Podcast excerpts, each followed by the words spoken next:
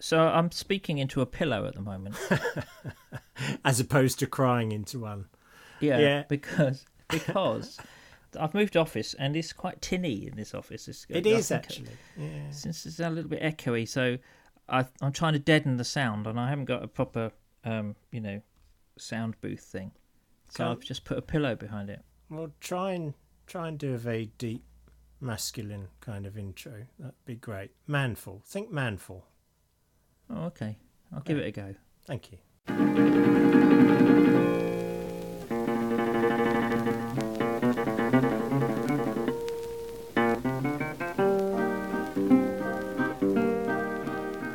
everybody. And welcome to episode 100. I don't know. What episode is it? 167. 167 of the Mid-Faith Crisis podcast. This is me, Manly Nick Page. And no, I can't keep that up. I've just ripping my throat to pieces here. Oh, where's Barry White when you need him? Where is Bazza these days? You do need a Barry White filter. That's what you need. I'm sure you can download one. There's got to be one somewhere, hasn't there? Better than our whiny voices. We'll work on that one. I suppose I could have done the, Trailer Man. Yes. It was just a podcast. Yeah, exactly. In a world gone mad. They didn't know what they were doing. Anyway, look, lots to get to. So he's Nick Page, I'm Joe Davis, by the way, in case you didn't know. Yes. The intro's got even more surreal than ever. Anyway, how are you? Well, I'm all right, really. I'm a bit sort of tired, a bit freaked out by everything. I'm missing the Olympics, aren't you? Oh, yeah, I am missing the Olympics, especially as we did so well. We're so unused to us having this killer instinct in sport, and suddenly we seem to have people who want to win. I know. Yeah. They're probably not British, are they? I don't know. I don't know how they can be, because they don't come out in their interviews and say things like, "Well, it's the taking part that matters." or saying, "Well, he'll be disappointed with that." Usual way we express utter, complete shambolic failure. I know. No, it's been extraordinary, and well done them. But yes, the news is less than cheery. I think it's fair to say. Well, I don't really know how to respond to this week, because the world is on fire. It does appear to be. I mean, if any of our listeners are caught up in any of this, our thoughts absolutely go out to you. Yes, absolutely. Whether it's fire or flood or whatever other horseman of the apocalypse is riding through, it must be absolutely awful. Yeah. But it's us. I just don't know what to do now, because we're all doomed. Well, that is certainly the backdrop, and we have mentioned this before, and I'm glad to say that help is on its way, because a couple of good emails from listeners. Thank you so much for that, to help us stay sane in this insane time. So right. Well, we'll come on to those then at the end. How are you is the question I wish to put to you. Well, good, I think. Yeah, good. I'm enjoying the garden, but most of all, I'm excited about seeing you in the flesh in 3 days' time, God willing. So, yeah, that's going to be good. And I'm planning the menus for the day, which is exciting. Yes, I'm a bit worried about all this, actually. I know, I was going to do courgette in a courgette sauce for you, followed by courgette ice cream. See, what I like about this is that you think it's just a sort of visit, a friendly visit, whereas to Rachel it's an intervention. Yeah. This is a pastoral intervention. She needs the respite. Yeah. This is what I've come to offer. You're joking, but she actually does.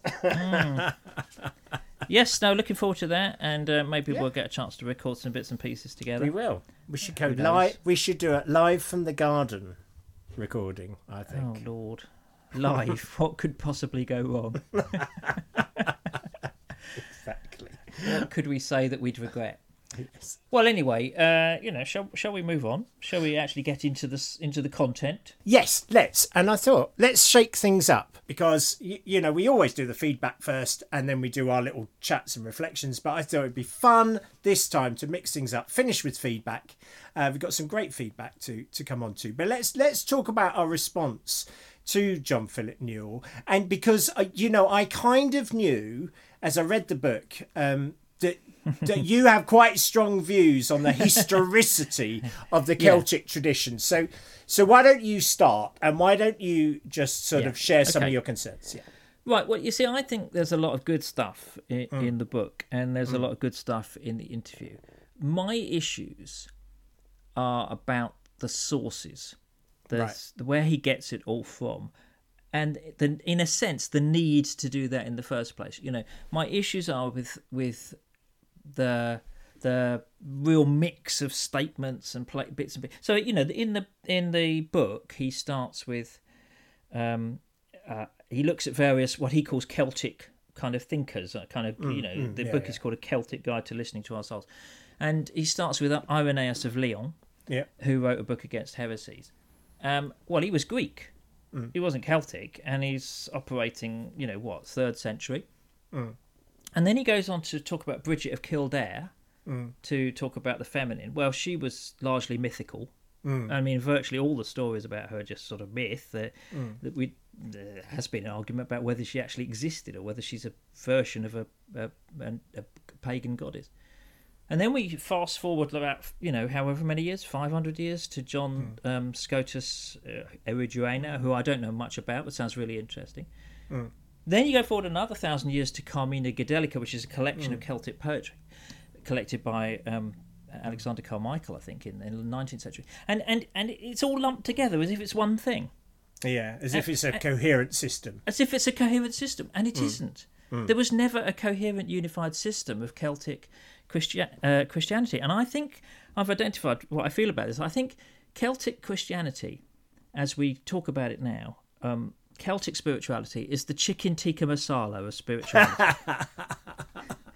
It's basically an invention, right? But it feels authentic, right? But it's a very modern invention. It's like, you know, chicken tikka masala is invented. It's a British invented dish. You know, by I think the idea was invented by Bangladeshi cooks in Aberdeen or somewhere.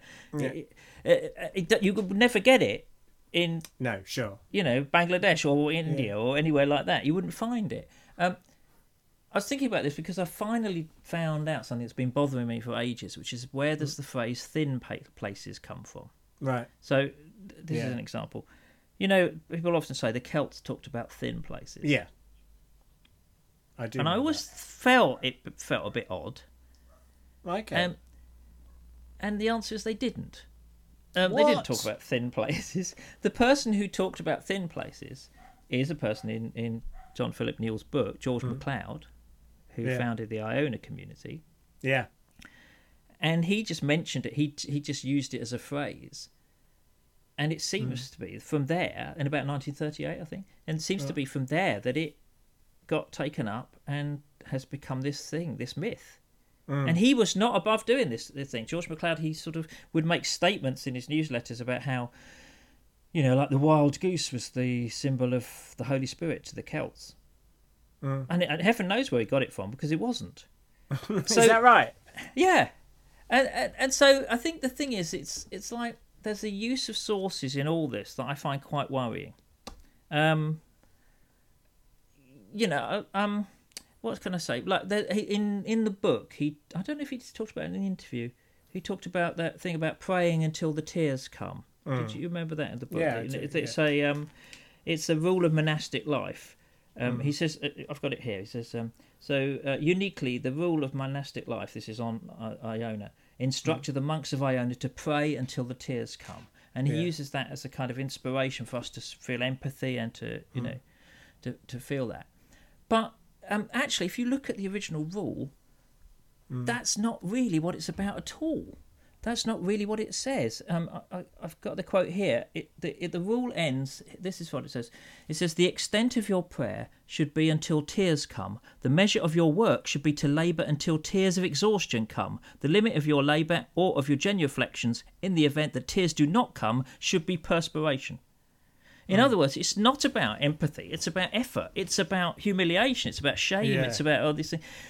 The Celtic monasticism, which is really where we get all the Celtic stuff from, was about a lot about penance and a lot about, you know, standing in nature until it really hurt, not enjoying a swan flying past. Yeah, okay. So this is sort of more to do with punishment. Well, I think it was. You know, they were heavily penitential. Right. They were very orthodox in many ways. They weren't sort of, opposed to Rome. It's just they had some different practices. So I got a question for you coming out of this, which is, I mean, you talk about sources, but I mean, are you sure of your sources? Well, okay. I mean, obviously the rule is the rule. Fair, absolutely fair question. Well, I think so. What I'd like to recommend to people, if you want a sort of different view, read Ian Bradley's book. I think it's called "Following the Celtic Way." Now, Ian Bradley is an interesting guy because he wrote a book called "The Celtic Way" way back when this first when everybody started first whipping out tin whistles and jumping up and down the aisles and singing all Celtic-y worship. And he wrote this book called The Celtic Way, which was full of praise for this. And then he studied it. And then he realised that actually he'd been a bit naive. Okay. And it wasn't like that. And so this book is actually a rebuttal to his earlier book. Oh, that's interesting. Wow, imagine doing that as an author. I know. I hate the idea of doing that, but, you know, we're going to have to do it at some point. But the interesting thing about it is that he's very positive, actually. He brings a lot of positives out at the end in this book about what we can learn from this kind of Christianity. But he's really overt. He says, I got a quote here from it. He says, "The concept of Celtic Christianity has essentially been an invented and reinvented construct carrying the dreams and myths of successive generations, looking longingly back to a pure and primitive golden age into which Christians have projected their own dreams and their frustrations about what they have felt lacking in the church of their own times." Yeah, that's interesting. And I suppose what I ought to say here is that this is what others have done with like apostolic Christianity. Yeah, you know, everybody does it. Yeah. And the early church. Yeah, we talk about the early church as if a member of the early church could walk into our congregation and feel perfectly at home, and they really wouldn't. Yeah. So I think it's a good book from that point of view, and he's very sound on all the sources, I think. Okay. And I don't mean to be to critique. I think my biggest frustration with it, in a way, is that I don't think you need it. This stuff. That's the problem. Yeah. You don't need to. What we definitely need, a new theology, which I think is what John Philip Newell is writing about. Absolutely. Yeah. And we need to be not ashamed that it's new. It has some ancient bits in it, maybe some links, but it's fundamentally new because we need a theology that values creation. We need a theology that values women. We need a theology which values humanity. We need a Christian cosmology. And we need a Christian cosmology. Yeah, yeah. We need a theology of presence and hope. All of that's really important, but it's a new theology. It's not this fake sort of Disney-fied Celtic stuff. Okay, and there's no need for it. So I just think people need to have a bit more, a bit more confidence about it in a way. Great. Well, listen, thank you. Firstly. No, thank you. That's all good stuff. Let's talk about what we love about the book. Then. Yes. So with that said, and your reservations of sources and your long and well-documented feelings about. Which are they really are valuable about over-romanticising history, which is an interesting tendency we seem to have not just with the Celtic but with people and everything, the early church or so-called saints or and then you find out about their lives and discover a whole backstory. So with that in mind, let's talk about why we found the book so good and what we found helpful. Yeah. So can we go back to the start of the book, which was this idea of deep knowing and what you felt about that? Because this really has resonated me and it has affected how I've been praying for this past couple of weeks, really. And I've got a question coming out of it I'm going to ask you because John Philip Newell, isn't it? But he spends some time talking about we know things in the core of our being. He talks about a deep knowing and everything, and I have really found that to be true. In fact, what I'd say about prayer for me recently is when I am still and really in touch with that deepest part of my being as best as I am able, I feel like there's a knowing about how I need to be, even what I need to do in certain. But my question is, there's a difference between that kind of real strong inclination, intuition, sense of knowing, and actually doing something. So my question is around, you know, what is the role of the Holy Spirit? Supposedly we have power. Supposedly we have power from the divine to act and to live this kind of kingdom life. I want to know what happens when you are still and you have this strong sense of the divine guiding you into how you should be, what you must do, what the next good thing to do is. How do you then move to, so how do I do it? like I know what to do, but am I going to do it? Do you see what I mean? We've talked before about the fact that you have agency, that actually you are not powerless. You have power, and yet perhaps the greatest problem, and we'll get on to sin in a minute, but perhaps the greatest problem is not knowing what to do. The greatest problem is I just don't do it. And what's the movement for, you know, Christians so that they stop knowing what they should doing and actually act upon what they know? Do you see what I mean? There's a question about prayer and power and I'm linking it to the Holy Spirit because I'm assuming that's our power pack, our battery pack to do what we know. But and how does that work for you? And well, I think there's a few things there. I mean, I think firstly the idea that he talked about in the interview, you know, the deep knowing, the sense of something being right. We know this is right, which I think is he's exactly right. That is the, you know, never mind sort of Celtic stuff. The greatest rebuttal to me for original sin is a baby, because you just know it's right. You know there's nothing evil about that thing, that thing, as I like to call them. As he likes to call images of God. Great parenting. You know, so I think there is that sense that kind of knowledge is real knowledge. I think we need to have confidence in that. I think who's it? Rowan Williams talks about this, about mystical knowledge being a kind of knowledge, and it's been very much downgraded recently, you know, because we want outside evidence and all this kind of stuff. But that's the basis of Quakerism, isn't it? It's this idea that the spirit, the light is in you, the light is in everyone. Yeah, and you do that, and then I think your question was about, well, how do we? If we hear that voice, as it were, how do we translate that into doing it? It is, because I'm worried that for the rest of my life, I've got this lovely spirituality that believes Christ is in me and that I can know truth and I can know the right thing. But I worry that I could live the rest of my life totally unchanged, totally not doing anything valuable or good, because even though I know what to do, and perhaps I know because I've been divinely instructed, or you know how to be, and because I'm in touch with that. So how do you actually, you know, move from that nice comfortable position of prayer into actually doing something about it? What stops you just sitting there and going, that's good, I know what to do, or I know how to be? Well, what's I suppose what's stopping you doing it, Joe? What is, why aren't you doing that? Is it too difficult, or yes? Are we dealing with that problem again? Is it the old problem? It's that thing. I can't talk about it publicly. The old issue. It's that old issue. No. Well, let's see. I mean, a simple thing. Maybe you're just holding someone in your heart, you know, prayerfully, and you think, actually, you know, I need to contact them. That, you know, today needs to be about contacting. And then there's another thing about, you know, maybe, I don't know, some people are on a journey, aren't they, towards eating less meat and doing that, you know, because they want to care for the planet because of all the news we're getting. We want to live right.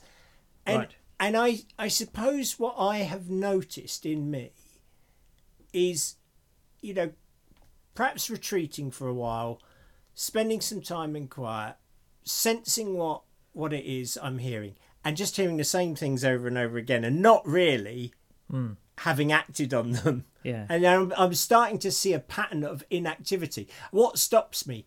Lethargy. It's going to be an effort.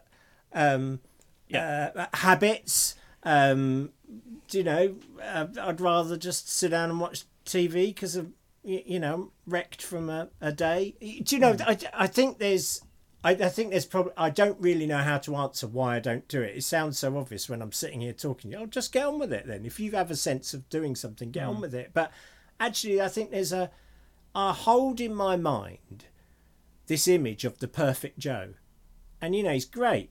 It's just, man, so good. Mm. I mean, in my mind, I am a bit of a legend for God. It's incredible. But, the reality is somewhat more disappointing, I'm sad to say. And it's like, how do you marry these two up? Yeah. Well, obviously that's true of all of us, isn't it? Yeah, I know. But maybe this is something where we can slightly row back on what we were saying earlier, and then we can look at the examples of Celtic monks, particularly. So you can look at specific examples, and one of the things we do know about them is it was communal. So you live in community, and community gives you structure and discipline and all that kind of stuff to live this heavily ascetic and difficult life. And so I think firstly there's the role of community, there's a role for us to help one another do the right thing, and secondly it's John Philip Newell talking a lot about Pelagius. You do have agency. What stops you is our own inactivity, our own we're not just puppets in that sense. We're not just sort of at the whim of everything else. We can, in fact, do stuff. And I think that's the biggest thing. I think for me, it's always community. It's like, can I live with and work among people who are going to inspire me to be more Christ-like? How do I do that, really? Because if it was left for me, I wouldn't do it. So maybe it's sharing those things and saying, I really need to do that, and becoming accountable. I mean, that's the thing. The Celtic monastic model is heavily accountable, punishingly accountable. And so you wouldn't really want to go there, but you want to go into... And I'm hearing that email we read out a few episodes ago from someone who'd been involved in heavy shepherding, and it's like, that's... Exactly. We don't want to... The only person who should be disciplining yourself is you, I think, in that sense. But nevertheless, I think we can help one another do that kind of stuff. And I really did like that, what you're saying about the deep knowledge. We do know things. Yeah. We know more than we give ourselves credit for. Yes, I believe that. I really do. In fact, I just feel like I'm discovering that to be true. And when he wrote that down and everything, it was just why am I ashamed or afraid to say this? I do recognise truth. Yeah. I do know truth when I hear it, and I know it when it comes from inside of me as well as when it comes externally. So, and I do think that was one of the really good things about the interview about the book, is that the idea that we actually know more than we give ourselves credit for. Absolutely, and we can recognise this truth, and we have the agency and power to act on it, and that's going to become so important as we go forward from here, if we're going to make any changes in our life in light of all the news that's coming out about the climate and all that kind of stuff. Yes, and I think sometimes we get caught up in that whole, I'm such a sinner, I don't do what I should do, and, I'm a worm, and, we're back on that whole discussion again. What did you think about what you said about sin, and as sin is not living in harmony with what is deepest within? Well, I think that's okay. I mean, again, I had a problem with it's the sources stuff, because it's the etymology of sin being to sunder. Yeah, I don't know where that comes from, because I think sin's etymology is from the Latin to sin, basically. The Greek word hamartia means missing the mark, and all kinds of other. Yeah. But I don't think that should. we know that sin is a separating thing, and it's something that sunders us from what is true and real. So I don't think that should undermine what he's saying. It's just, that I kind of felt that. And I think it does. You've been in the past really helpful for me on understanding sin in a different way, and not looking at it so much about sort of failure and beating yourself up as something in yourself is trying to make life too easy for yourself, as it were, or something's trying to help you, but in a bad way. Yeah, I mean, there's a lie that I'm falling for somewhere. I always remember Dallas Willard saying, Satan only has one power. He's only got one trick, and it's just to lie, to deceive. And when you've got that power, you don't need any other power, because deception is so powerful. For example, if you can tell people that they're worthless, if you can, and in a way that they actually believe it, you can actually, destroy their life in the world. You can destroy their sense of agency. You can destroy their sense of they can do great things. You can do just by making them believe that they're actually useless, or that God doesn't like them, or that they're not favoured, or whatever it is. So lying is immensely powerful. And actually, when you look in the Bible, you see, when the Satan figure or the evil figure is depicted, it's always with lies. That's it. That's it. It's a one-trick pony is Satan. And I think that's very powerful, because sin is therefore the lies we believe. And it comes back to what you were saying earlier. What can counter that? The only thing that can counter the lies that we tell ourselves is other people telling us the truth. Or us encountering the truth in some other way from outside, either in some encounter with God or encounter through other people. Yeah. So, it's up to us to tell the truth to each other as well about things. But I'd quite like that. He said that it was a really good quote about what is deepest in us is of God, not opposed to God, which is about the original sin thing. Yeah. And I do think that's exactly right. Although I have a lot of questions about the methodology and the historicity and all this kind of stuff, and the way he the things he says about Pelagius, which I just don't recognise from a historical account. We have really got to challenge back on this doctrine of original sin. Yeah. And we have really got to push back on into a post-Reformation kind of Christianity that actually maybe questions this kind of thing. Yeah. So I think that's exactly right. Yeah. Well, I love how you're talking, and I love this idea of a new theology and a new. And we've talked with Dave Steele, didn't we, about a new Reformation of the church, and that goes hand in hand with, I think, with a new theology. And if we're afraid to call it new, then perhaps we sometimes end up calling it ancient and making links we shouldn't make. But is there anything else you want to say from the book? Because I'm conscious of time and I want to get on with the feedback, but is there anything else you wanted to pick up with? I've got one more statement. How about you?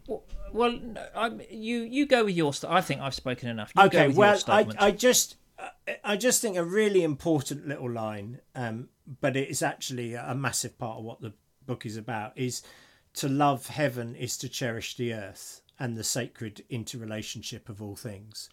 And I think, my goodness, given the news and given where we're at as a species and a planet and everything, and whatever a new theology and a new form of church looks like, it's got to be one that gets this, that we are here to cherish and care for the earth and the sacred interrelationship of all things. So okay, I can, this is one of the reasons I can never imagine myself going back into a sort of institutional setting where that is not talked about, like where other far less important things are seen as the big things. I don't want to throw babies out with bathwater here, but or things, as you would call them, out with the bathwater. but I do think we've got to somehow establish a list of priorities, and this planet and its care needs to come fairly near the top now, and that needs to move very firmly into the agenda. Yeah, and I think it's not just about the preservation; it's about the beauty as well, and it's about the experience and all that kind of stuff. And it's an example of how we know things now about nature that no previous generations have known.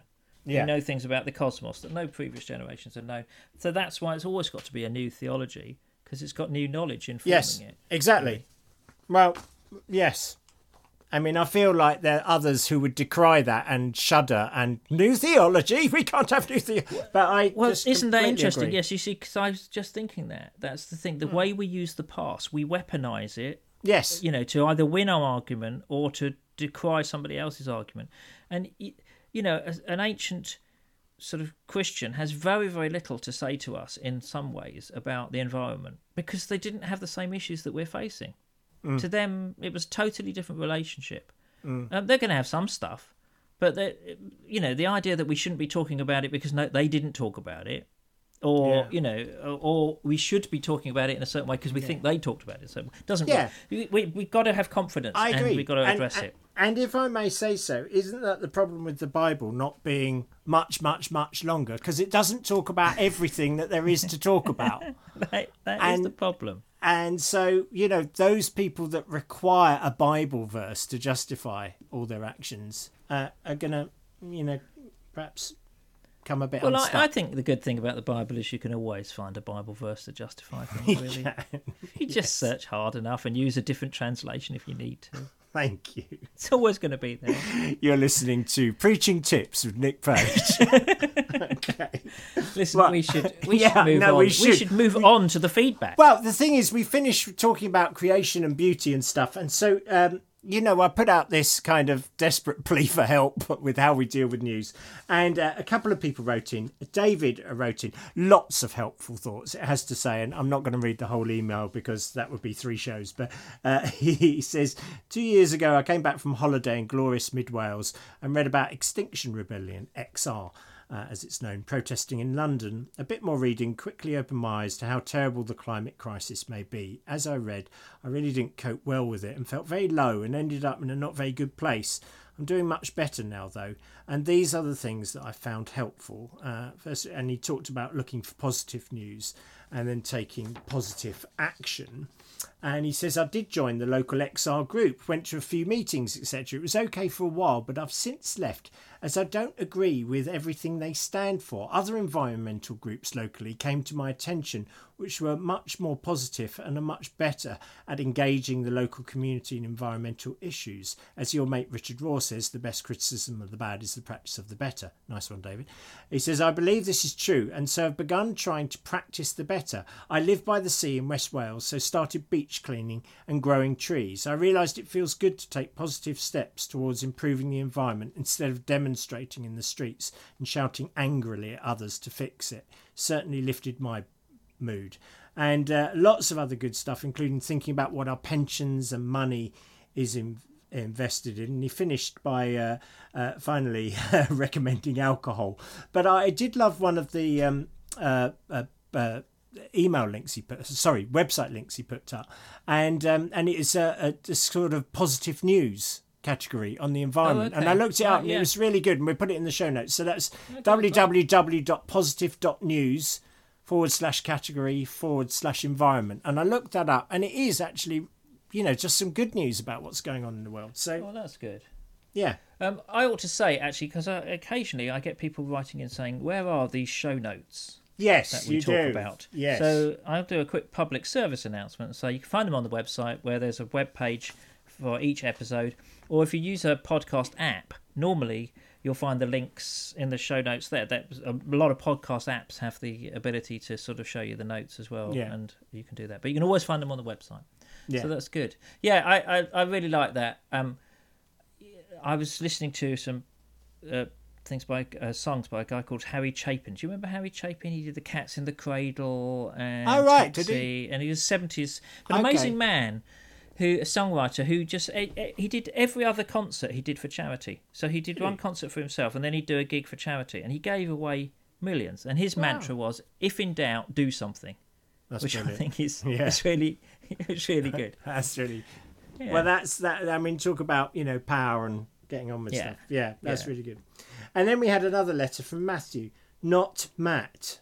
And he's quite insistent on that. I don't know whether I'd called him Matt or whether he just felt the need to tell me that he wasn't Matt. But, no, he was. He seems very insistent on it, doesn't he? Anyway, it was very good, and he did give us permission to edit his email. So we shall do that, Matthew, not Matt. And he said this, my wife and I have similarly struggling with the news in recent times. She got hooked on the daily COVID news, which would often feature a breaking news banner, which would usually be some minor thing, but it somehow felt important to read. And I was just so flipping miserable with it all. He says, we were reading two books together, The Ruthless Elimination of Hurry by John Mark Comer, which spoke to our inmost beings about this sort of thing, and then something which gave us some practical help. How to Make the World Add Up by the economist Tim Harford. And Tim Harford says how you can get a false impression of the world from the daily news cycle. And he explores it in some detail, but essentially highlights that the news is usually surprising and or shocking.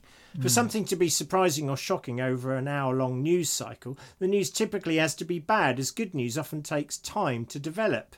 And then Matthew, not Matt, says, he talks about how it takes, if you take the long view, then the news might look very different, even if you switch to a weekly news. And then he said, so my wife and I have switched to reading a weekly newspaper as much as we can. It comes with a phone app where you can listen to the stories. And it includes a tiny daily news section, which takes less than 5 minutes to read and covers significant world events, not just local to the UK. And he says the daily news means we don't find ourselves entirely out of touch with major events like flooding or assassinations. He says, ironically, my friends who are more engaged with the news were quite surprised to learn that the president of Haiti had been assassinated. Well, you really don't want to miss out on news of assassinations. That's no, the top you news, don't. No, that's never mind the sport. I always look at the assassinations news. Assassination news, yeah. So he says, and then for the rest we read something which has been written with that longer view. He says it allows us not to disengage entirely without sharing in Nick's waking up to arguing on the Today programme that we would have had. He says, hope that's useful. Keep up the good work with the podcast. Matthew, not Matt. Well, thank you, Matthew, not Matt. Perhaps it's his surname. Perhaps it's called Matthew, not Matt. Perhaps that is. Anyway. That's two really good ideas. Firstly, do some stuff. Yeah. You know, and do some good stuff. And secondly, maybe take a longer view. And I think looking at it, he's talking about The Economist as the news thing that he looks at. But he said, other ones are available. Well, I read The Week, and it's in our loo, and we read it over a week.